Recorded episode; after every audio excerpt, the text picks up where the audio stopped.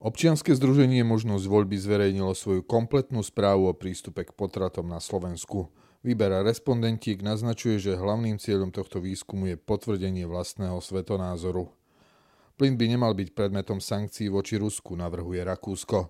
Potichu sa pridáva aj Nemecko, ktoré je cez vládnu SPD a Nord Stream 2 zviazané s ruským plynárenským biznisom.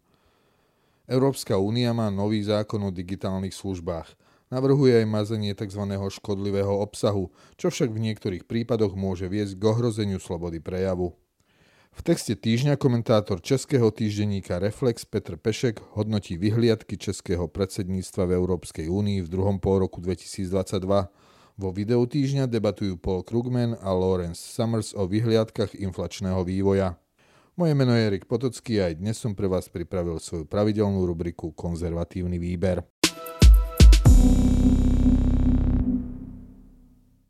Správny výber a respondenta vám potvrdí čokoľvek, čo chcete. Občianske združenie Možnosť voľby zverejnilo kompletné výsledky svojho výskumu o tom, ako ženy vnímajú prístup k potratom a k antikoncepcii. Už čiastkové a vtedy neverejné zistenia využívali v politickom zápase pro-choice aktivisti a političky ako Jana Byto Cigániková.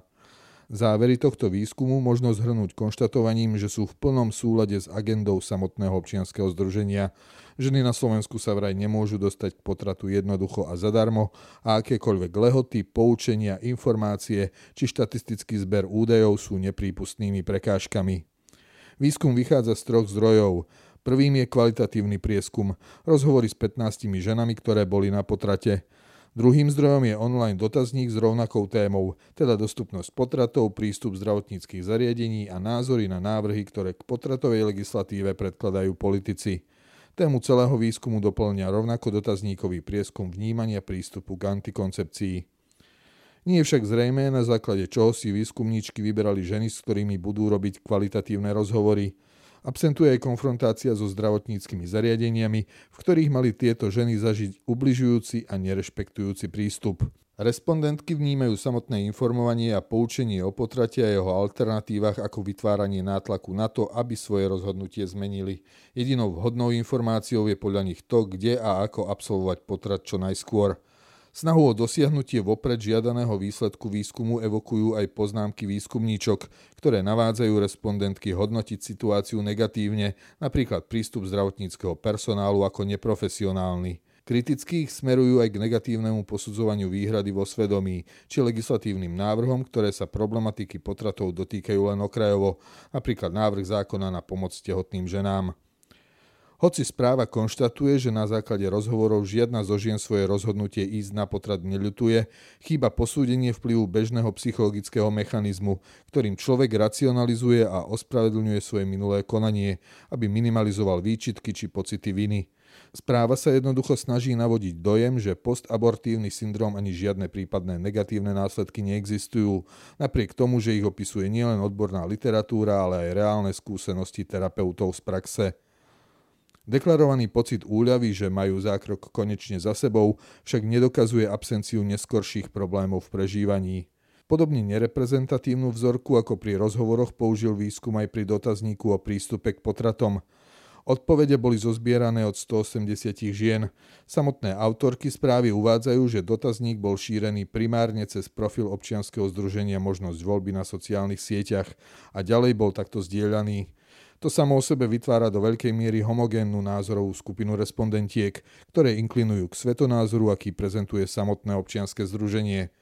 Hoci je tento výskum kvôli zjavným metodologickým nedostatkom v podstate nepoužiteľný pre komplexnejšie sociologické závery, ukazuje, v akej rovine v týchto kruhoch debata o potratoch prebieha.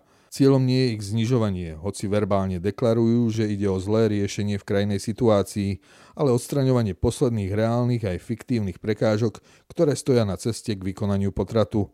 A čo v tejto bublinovej debate absentuje úplne je záujem nenarodeného dieťaťa. Dieťa už nie je ani plodom, ale plotom, prekážkou, ktorú treba odstrániť, čo najskôr a bez zbytočných otázok. Nemiešajme plyn a vojnu. V prípade ďalšieho vyostrenia konfliktu medzi Ruskom a Ukrajinou a príjmania ďalších sankcií voči moskovskému režimu by podľa rakúskeho ministra zahraničia Alexandra Schallenberga mal byť z takýchto sankcií vyňatý plyn a najlepšie aj celý plynovod Nord Stream 2. Argumentuje napríklad tým, že Európa je od Ruska do veľkej miery energeticky závislá, čo sa nedá zmeniť zo dňa na deň. A keďže Rakúsko odmieta jadrovú energiu, iný stabilný zdroj ako plyn nemá. Prístup k Nord Stream 2 je však do veľkej miery motivovaný aj tým, že rakúska spoločnosť ÖMV je jedným z akcionárov tohto plynovodu. Vajatavý prístup zaujíma aj Nemecko. To síce jednoznačne nepovedalo, že by plyn mal byť od sankcií oslobodený. Dlhodobo priaznivá spolupráca medzi nemeckou SPD a Ruskom naznačuje, že vzťahy s touto východnou veľmocou sú pre Berlín dôležité. Konec koncov najväčším ruským lobbystom v Nemecku je Gerhard Schröder, niekdajší socialistický kancelár. A veľavravná je aj epizóda, ktorú vo svojom komentári spomína Ondřej Šmigol z Echo 24. Premiérka spolkovej krajiny Mecklenbursko predpomoransko za SPD Manuela Švezigová prijala ruské peniaze pre krajinskú environmentálnu nadáciu, ktorá v skutočnosti slúžila na obídenie amerických sankcií pri dostavbe Nord Stream 2. Jeho západný terminál má byť práve v tejto spolkovej krajine. Navyše Nord Stream 2 znamená, že pre prepravu plynu do Európy stráca Ukrajina svoj strategický význam. Aj to môže naznačovať, prečo je nemecký postoj v aktuálnej kríze jemne povedané zdržanlivý. Nie je to len hlas rozumu, ako sa niektorí nazdávajú, ale aj hlas peňazí. Detailnejšie túto nemeckú zahraničnú politiku opísal kolega Christian Heitmann. Kancelár Olaf Scholz prenechal rozhodovanie o Nord Streame na nemecký regulačný úrad a vojna nevojna, ak úradníci dajú plynovodu príslušný štempel, kohútiky sa môžu otvoriť. SPD sa svojho kurzu drží napriek tomu, že jej to spôsobuje vnútrokoaličné spory so zelenými. A keďže tento prístup považujú v Kremli za prejav slabosti, lebo sami využívajú silu a jedine na silu reagujú, ruský minister zahraničia Sergej Lavrov sa už nechal počuť, že rokovať bude len z USA, Európska únia sa vraj nemá tlačiť k stolu, kde pre ňu nie je stolička. Stačí, ak cez drahý plyn bude plniť ruský rozpočet. Nová digitálna Európa Európsky parlament schválil nový zákon o digitálnych službách, tzv. Digital Services Act. Udialo sa tak celkom nenápadne popri voľbe predsedníčky parlamentu Roberty Mecolovej a plamennom prejave francúzského prezidenta Emmanuela Macrona o práve na potrat. Digitálny zákon sa tak medzi spravodajské headliny nepredral. Zákon prináša dlho sľubovanú reguláciu veľkých platformiem sociálnych sietí, napríklad transparentnosť algoritmov, zákaz cieľenej reklamy zameranej na maloletých a odstraňovanie nezákonného obsahu. Popri nezákonnosti sa však spomína aj škodlivosť a najmä v kontexte dnes populárneho slova dezinformácia – kým nelegálnosť sa dá pomerne jasne definovať, napríklad predaj drog či šírenie detskej pornografie je protizákonné aj v skutočnom svete, škodlivosť je zväčša definovaná len subjektívne. Aleksandr Vondra, český europoslanec, ktorý hlasoval proti tomuto zákonu, varuje práve pred subjektívnym posudzovaním škodlivosti online obsahu. Citujem. V dnešnej hystérii už vidím mazanie mnohých vyjadrení na tému klímy, covidu, genderu či migrácie. Jeden príklad. Na jar 2020 som na Facebooku poďakoval českým ženám, že šijú rúška a ich prínos pre nešírenie choroby som doložil grafom. Facebook mi to na podnet z Norska zmazal, pretože Svetová zdravotnícka organizácia vtedy proti rúškam brojila. Koniec citátu. Navyše, zákon síce umožňuje odvolať sa napríklad pri zmazaní účtu na súd, no len v krajine pôvodu, to je v prípade Facebooku Írsko a írsky súd bude sťažnosť posudzovať podľa írskych zákonov a tie môžu ako škodlivý či nenávistný definovať úplne iný obsah ako naše zákony. Problémom pre slobodu prejavu môže byť aj tzv. obmedzenie šírenia škodlivého obsahu. Platforma vám síce príspevok nezmaže, ani vás nezablokuje, no algoritmus zabezpečí, že ho uvidíte len vy a možno vaša najbližšia rodina. Niečo ako doma si rozprávajte, čo chcete, ale neopovážte sa s tým ísť na verejnosť. Text týždňa Česi sa chcú kriticky pozrieť na Poľsko a Maďarsko. V druhom roku 2022 prevezme rotujúce predsedníctvo Európskej únie Česká republika a u našich susedov sa začínajú rozbiehať debaty o tom, aké by to predsedníctvo mohlo byť. Komentátor týždenníka Reflex Petr Pešek hodnotí ostatné vystúpenie ministra pre európske záležitosti Mikuláša Beka zo strany starostov. Ten predstavil ako jednu z tém aj slobodu a zodpovednosť médií. Nepomenoval však, čo pod týmito pojmami mieni. Odhalil to až v nasledujúcich replikách, keď problematiku zúžil na dianie vo východnej Európe, konkrétne v Poľsku a v Maďarsku, ktoré podľa ministra Beka vedú pomerne komplikovanú debatu v týchto otázkach s ostatnými členskými krajinami. Je to podľa neho legitímna téma, aj cez prizmu toho, že by to zhoršilo vzťahy vo Vyšehrádskej štvorke. Podľa Petra Peška sa celá debata skláňa k tomu, že Česko počas svojho predsedníctva nebude nastoľovať témy, ktoré by dráždili Nemecko či Francúzsko.